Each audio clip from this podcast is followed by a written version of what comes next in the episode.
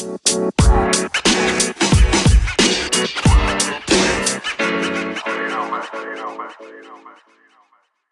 everyone, welcome back again to a Catholic and a Protestant Walk into a podcast. We're glad that you're joining us today for our next uh, special interview.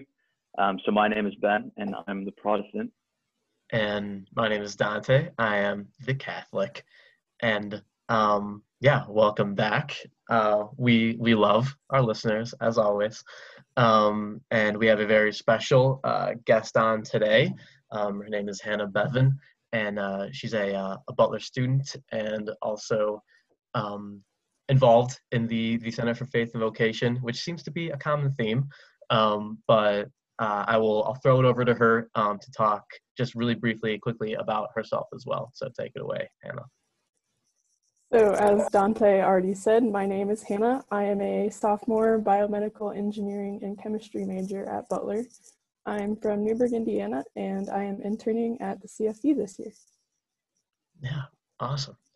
Um, so yeah, to just kind of to to dive right in, um, Hannah, if you could just tell us a little bit about kind of your your your faith journey and what that has been like over the years as it's evolved, I guess. Oh man, where to start? So, um, I feel like my faith journey kind of got started from a really early age. So, my grandma was a reverend and she baptized me when I was one month old. And so, ever since I was really little, I have a lot of memories with her um, going to her house over the summer, and I would go to vacation Bible school at her church.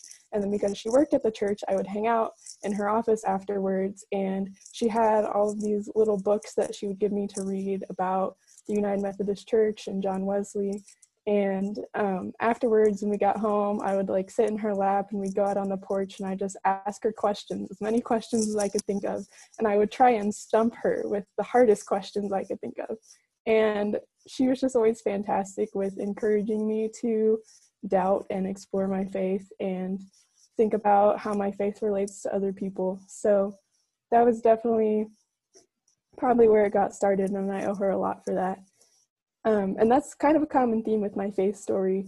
I feel like I had different people in every chapter of my life to kind of guide me along the way. So if that was the first chapter of my life, then probably middle school ish would be my confirmation mentor and youth pastor. In um, sixth grade at my church, I went through confirmation in the United Methodist Church, and we were paired up with mentors. And I had this really awesome mentor named Letty and Letty and I would meet together a lot, and she would just tell, she would ask me about my life, and we would just have conversations about how to handle like tensions between friendships and conflicts on sports teams and stuff like that that came up, and what it meant to be a Christian in those encounters and how to respond to people in a loving way. So she was um, a super important influence in helping me unpack what it actually looked like to live out my faith. And at the same time, I was also going to youth group in middle school. Uh, we got a new youth pastor, and her name was Emma, and she was from Northern Ireland. And I thought she was really cool because she had an accent. So um, mm-hmm. she also was super influential to me, especially because she put a lot of emphasis on social justice and looking at people different from yourselves and who maybe haven't had the same opportunities you have, and trying to figure out how um, we respond to that and how we can lift people up wherever they're at and just make the world a more equitable and just place. So, um, going into high school, I would say small groups were really central to my faith. I stayed in the same small group all throughout high school with some of my best friends.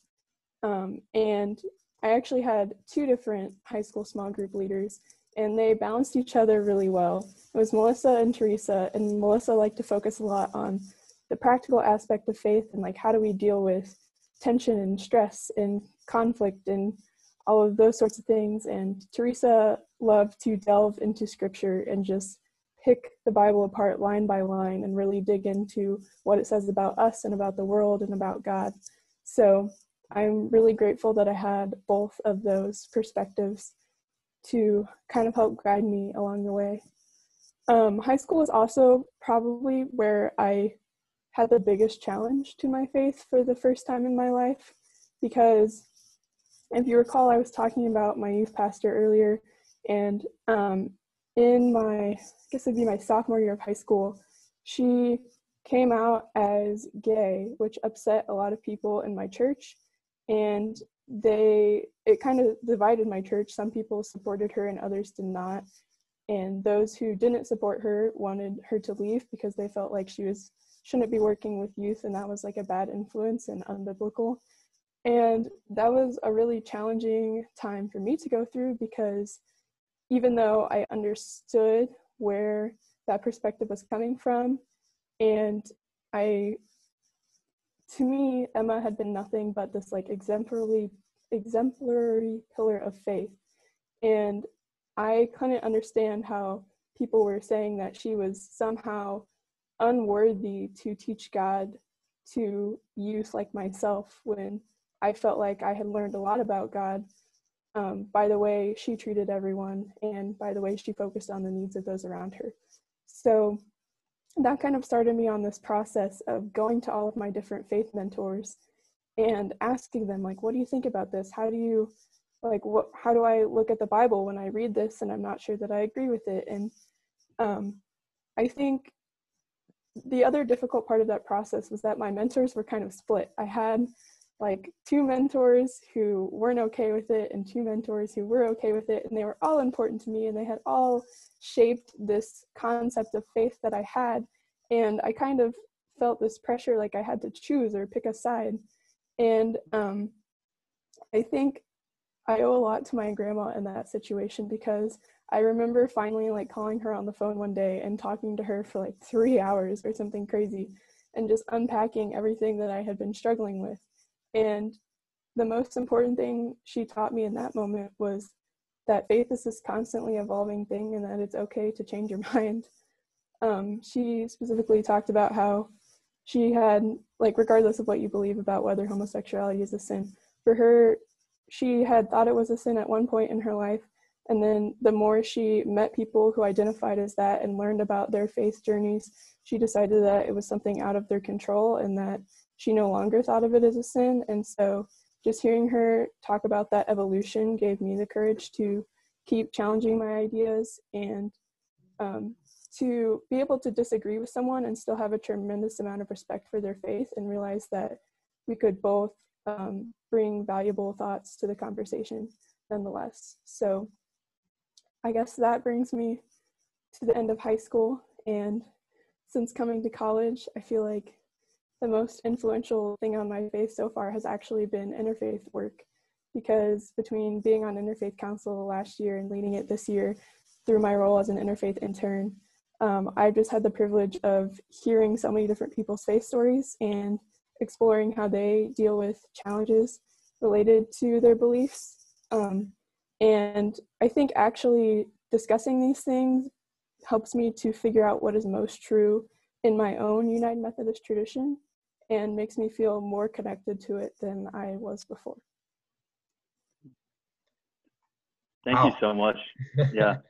we uh well I think the the thing that stands out to me the most is how much you ask questions.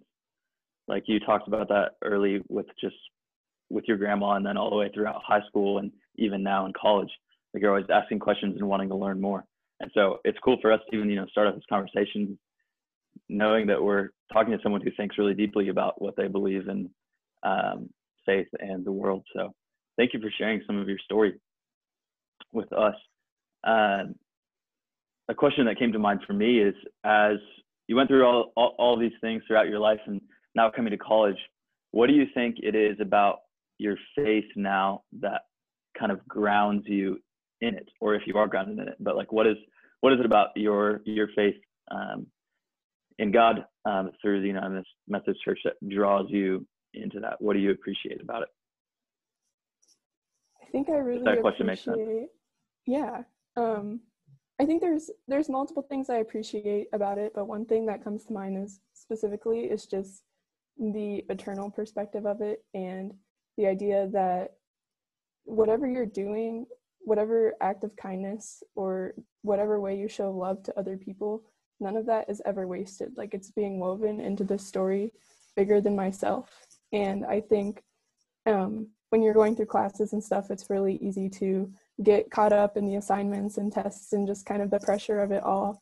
And I think my faith has been really important in helping me to step back and remember that people and relationships at the end of the day are ultimately um, what is most important. And so keeping that at the top of my priorities of how am I treating people and relating to people and how do I want to take what I'm learning and what I'm studying and ultimately apply that to benefiting and helping other people. I think that is one thing I'm really appreciating in my faith right now.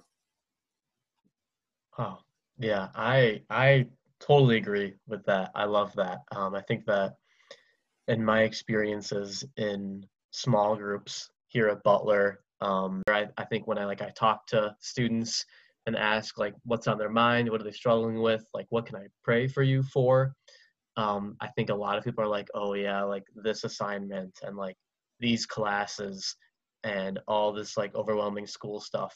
And I think that as college students, it's really easy for us to fall into that and be overwhelmed by like school and like school is God and like this is what I'm here for. I don't want to, you know, waste all the money that's being spent on my education. Like this is my number one priority in college is academics. Um, and while that's valid um, for sure and certainly a priority, I think that as Christians, we are called to something more than that. Um, and at least for me, that's just never, that's just not the top priority. Um, and like Hannah, you said, like those relationships and um, with other people and with God, um, like that should be number one. And so yeah i've experienced that too. Um, trying to consistently refocus and center yourself on what's important. Like we as college students need to do that all the time um, in order to stay grounded. So i like that for sure I love how you describe it as a process too, because that's definitely what it is. It's not a one time thing. It's something you have to wake up every day and decide, okay, I'm doing this again today. And sometimes you maybe don't make that your priority and things get shifted around, but you reset and try again. Yeah, exactly. Yeah. Yeah. Um, yeah, I wanted to to ask you too. I actually, well, I know that Ben um, kind of ask the first part of a two-part question that we do like to ask people on the podcast.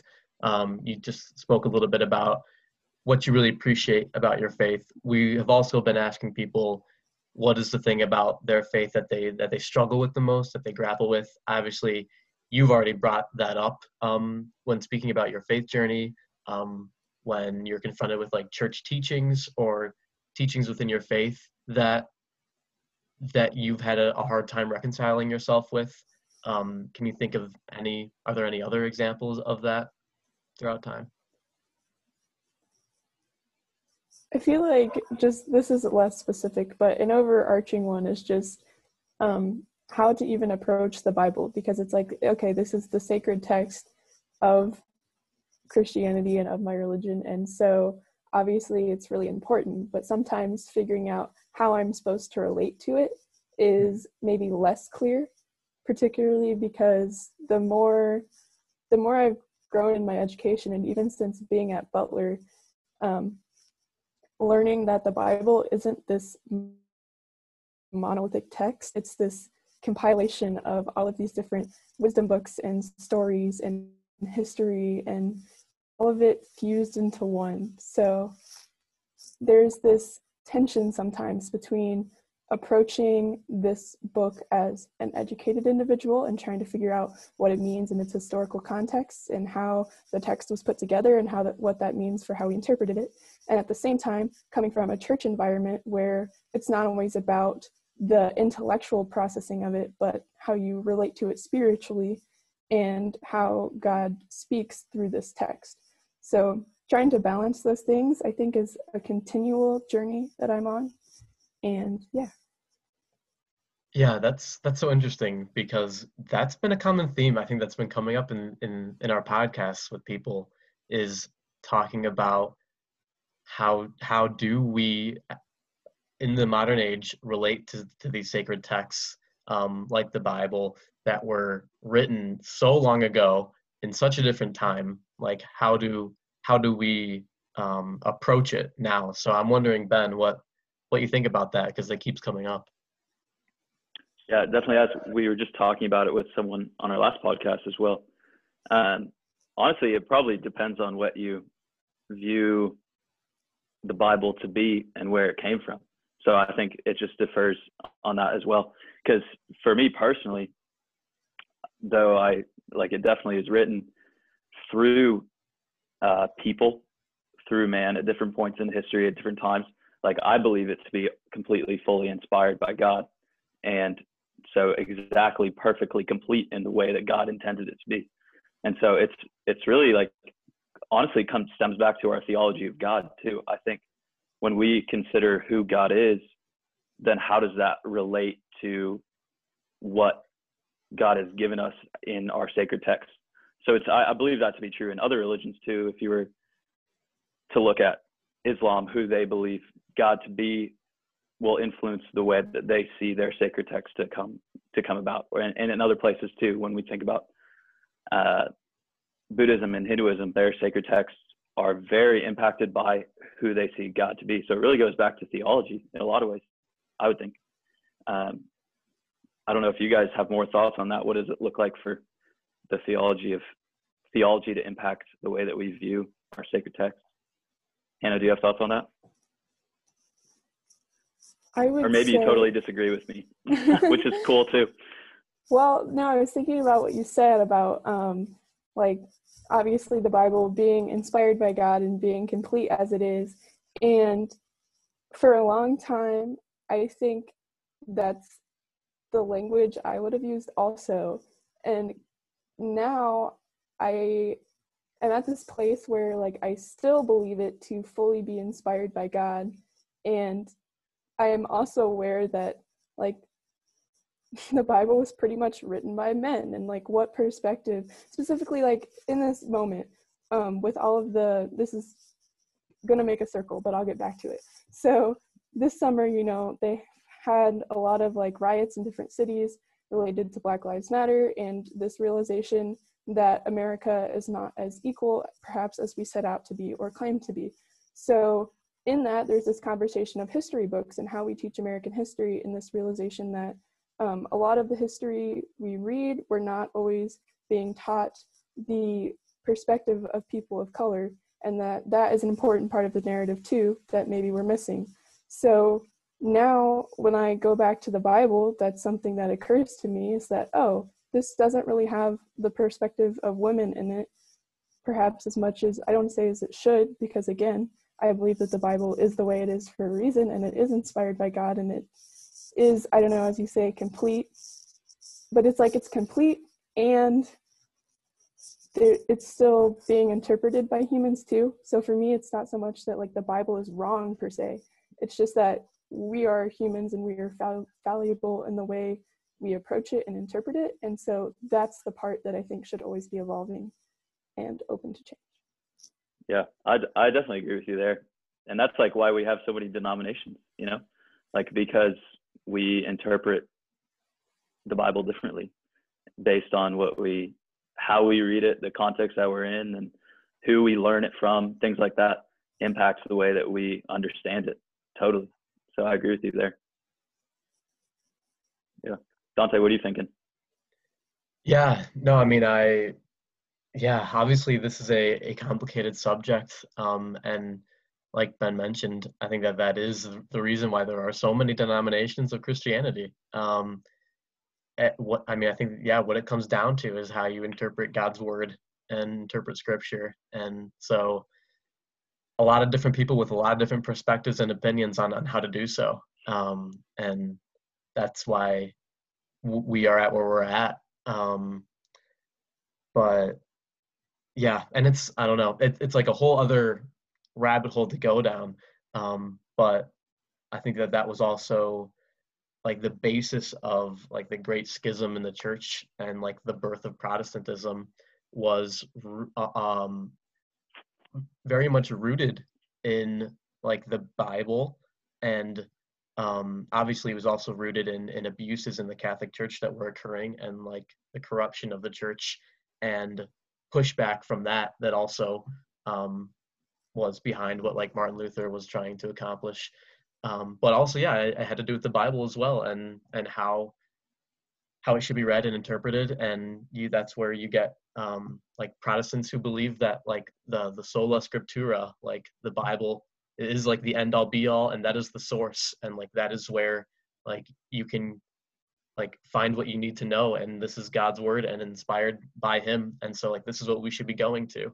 Um, so it was you know a rebellion against the institution i guess and from the the hierarchy and more towards like all you need is the bible and like and that's god's word and you can go off of that so i think that that just goes all the way back um, to to the Protestant Reformation and that divide in the church. Um, but yeah, very interesting and complicated subject for sure. Yeah, so I was saying uh, a lot of this is in regards to pursuing truth. Like when we're thinking about the Bible, when we're thinking about um, sacred texts, where they come from, their validity, how we interpret them, it's like, what do we pursue to be true? And so I was saying, thinking that like in my own experience with interfaith work on campus, sometimes I have a tension with what the end goal is. Is it pursuing a specific certain truth that there is a truth that we're that is meant to be pursued, or is it simply to learn from one another and our own inter- interpretations of what the world is like, what we think about faith? So I was gonna, yeah, just asking Hannah, what what do you think in terms of what's your goal in interfaith work what are you personally pursuing? And then what do you think people come into interfaith to pursue, to, to figure out, or to do? I think the beauty of interfaith work is that you get a whole bunch of people together who are all pursuing truth and are on different points along that journey and have perhaps come to different quote unquote answers. And um, it is what you say about learning from each other because I think uh, learning about how other people have pursued and found truth helps us in our own pursuits of truth. I also think, though, that it goes deeper than just learning from one another because ultimately the goal of interfaith work, at least for me, is this end of pluralism, which um, is not just to have a diversity of religious beliefs, but to actually have those people and those communities as part of one larger community. So essentially, like you can have lots of different people with different beliefs and call that diversity, but unless they're able to function together as part of a collective community while still retaining what's important to them and their individual identities, then you haven't yet reached pluralism. So I think that's at least, I don't want to say it's like the complete goal of interfaith because that's kind of a broad thing that can mean a lot of different things. But I think that's certainly an important thing to talk about when you're talking about interfaith work is that idea of pluralism and how do we bring different people into community while still celebrating them as their individual self. Yeah, that makes sense. That's that's uh, I think that's a good definition of what that is. How do how do you think that that passion grew in you to do work like that? Honestly, I think it was rather accidental. Um, uh, definitely, like going back to my grandma, having those theological conversations with her definitely gave me a hunger to just learn about that sort of thing. And I was just fortunate to have a lot of opportunities to begin that process in high school.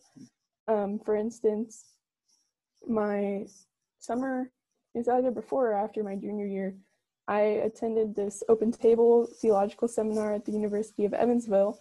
And the whole point was that it brought together a bunch of people of different faiths and explored the Abrahamic traditions and the relationships between them. So, specifically, we looked a lot at Christianity and Judaism and Islam and how these sacred texts were similar and how they were different and how the beliefs were similar and different, and just exploring that um, the different understandings of God. So that was probably maybe one of my first major introductions to interfaith, if you want to call it that. Um, another thing that was less interfaith, quote unquote, but was still uh, certainly helpful was getting to go on a pilgrimage to Northern Ireland in high school with my youth pastor and going to her hometown and meeting her parents and just traveling around. It was kind of this combination of the goal of the trip was to learn about peacemaking. So we did some historical work and some or historical learning and a little bit of volunteer work and just some tourism stuff because you know you're abroad you have to do that um, and that was just so it just made me realize how much i didn't know and how much of the world i hadn't seen and i was like oh my goodness like i have to learn more and i have to see more and how can i possibly not that i can ever understand everything but um, just how can I be satisfied with where I am if there's still so much more to learn? So I think that naturally carried over to college when I got to Butler and learned about Interfaith Council and about the CFV and just deciding that this was something I wanted to keep pursuing. And if anything, there was more of an opportunity to learn than ever before because there was literally this catalyst of right there of bringing people of different traditions into one room together and having some conversations. Awesome. Yeah, and then so fast forward, I guess, um, to to Butler, and now you're you're an interfaith intern at the at the CFV and and leading the uh, the interfaith council here on campus. So how has that gone? How has that um, been as its as its leader? It's been amazing. Um, I just I have such a huge privilege to get to bring this group together every other week and um, watch these conversations and help plan these conversations that unfold between people of different traditions and i i wish i'm like struggling with words right now um, it's it's just incredible to i'm surrounded by like the greatest people and to watch these friendships form and watch people debate things and disagree about things and still find this overarching sense of community and sense of truth is really inspiring and I hope is something that I keep getting to experience. This is a little bit off topic, but I'm curious, what is your plan or hopes for your career vocation after you graduate? that's a great question. And I don't actually know, but that's okay. Um, yeah. I don't I know either, and I'm a senior, so it's okay. that makes me feel a little bit better. I guess I have some time to decide. Yeah. Yeah. Okay. I was just curious because I think I just hearing you talk about this, I'm sure like stuff like this will be present in your own in your work as you go on, at least in some capacity, because it seems very significant. Um, what do you think that uh, you or if the Interfaith Council or the Interfaith or the CFV kind of had a message that it wanted to share to but share to the Butler community as a whole, what do you think kind of is the main thing that you guys hope that Butler as a whole would understand about faith or interfaith work? Not that you have to uh. speak for everyone, but what do you think is kind of like the key component that that you hope other people understand about interfaith on Butler's campus. So I appreciate that you said that I can't speak for everyone because that's definitely true. I do think one thing that is important to the CFV is finding a way to welcome everyone and let everyone know they're welcome.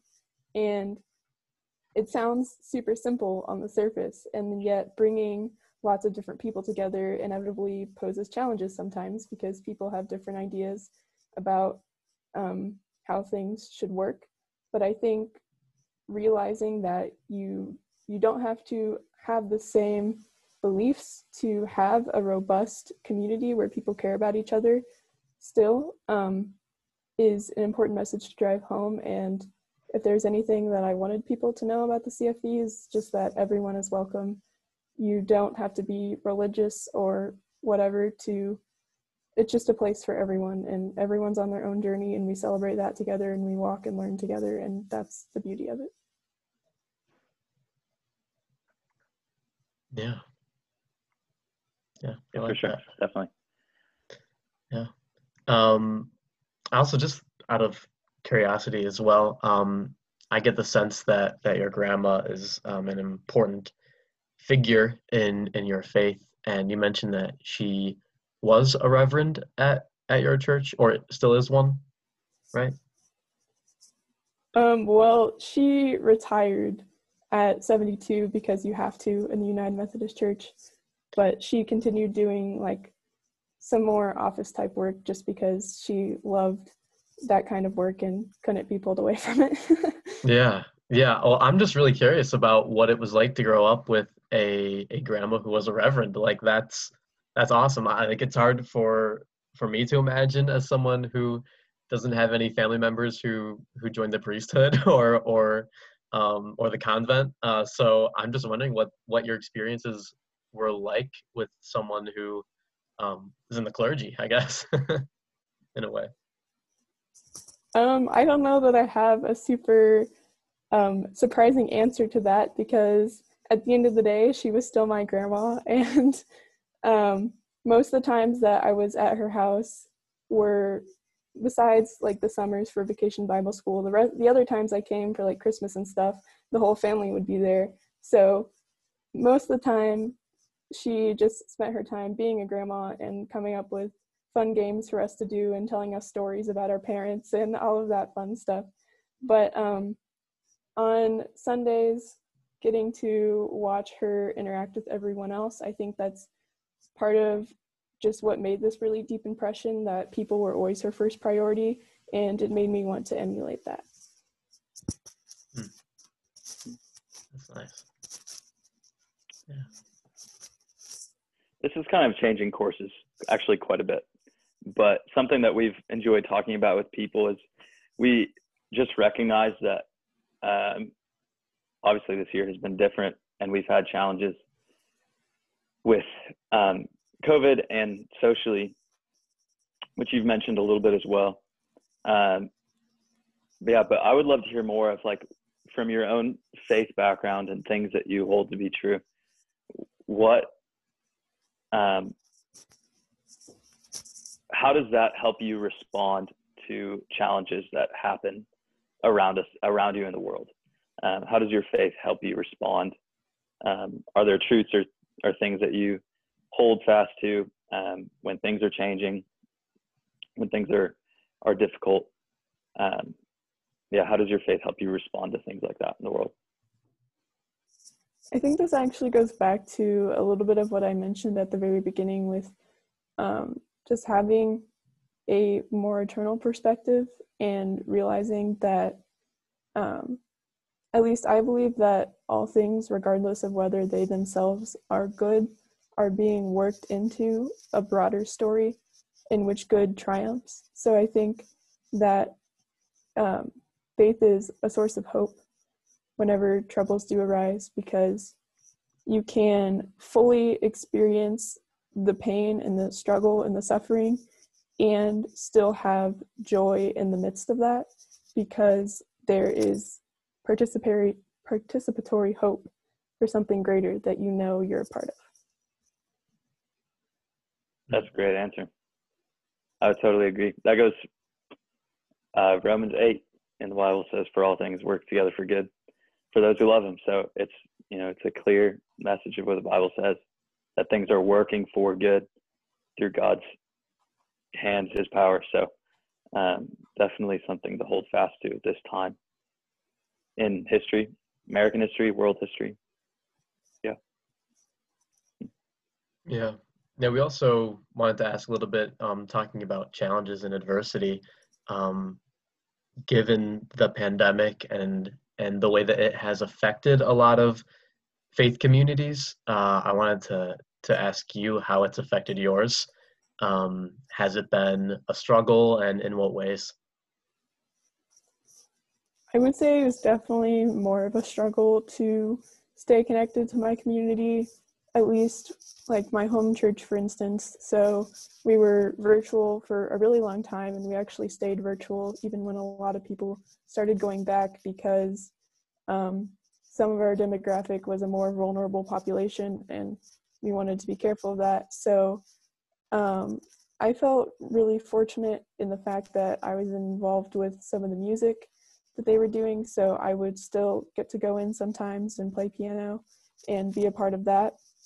Though um, I also, it was still hard because watching church online is just not the same as being there in person.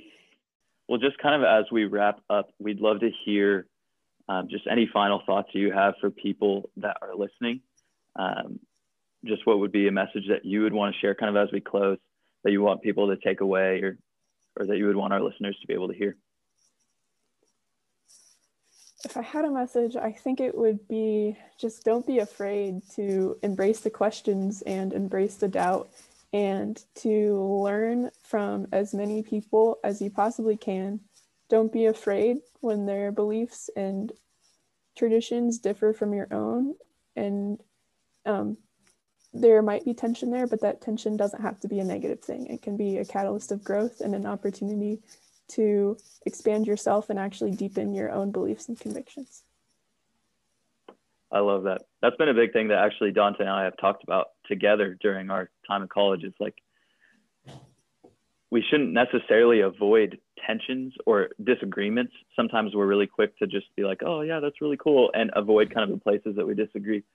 But um, but when we talk about those things, they really help us grow. So thank you so much for just joining us uh, today and thank you to all our listeners out there who are spending their time listening to our to our podcast. But we really really appreciate your time and the thoughts that you shared. Personally, I've been challenged just by what you said there at the end, and I think a theme throughout the whole thing is just what does it look like to ask good questions of your own faith and of people those are people around you to learn more and understand. So thank you.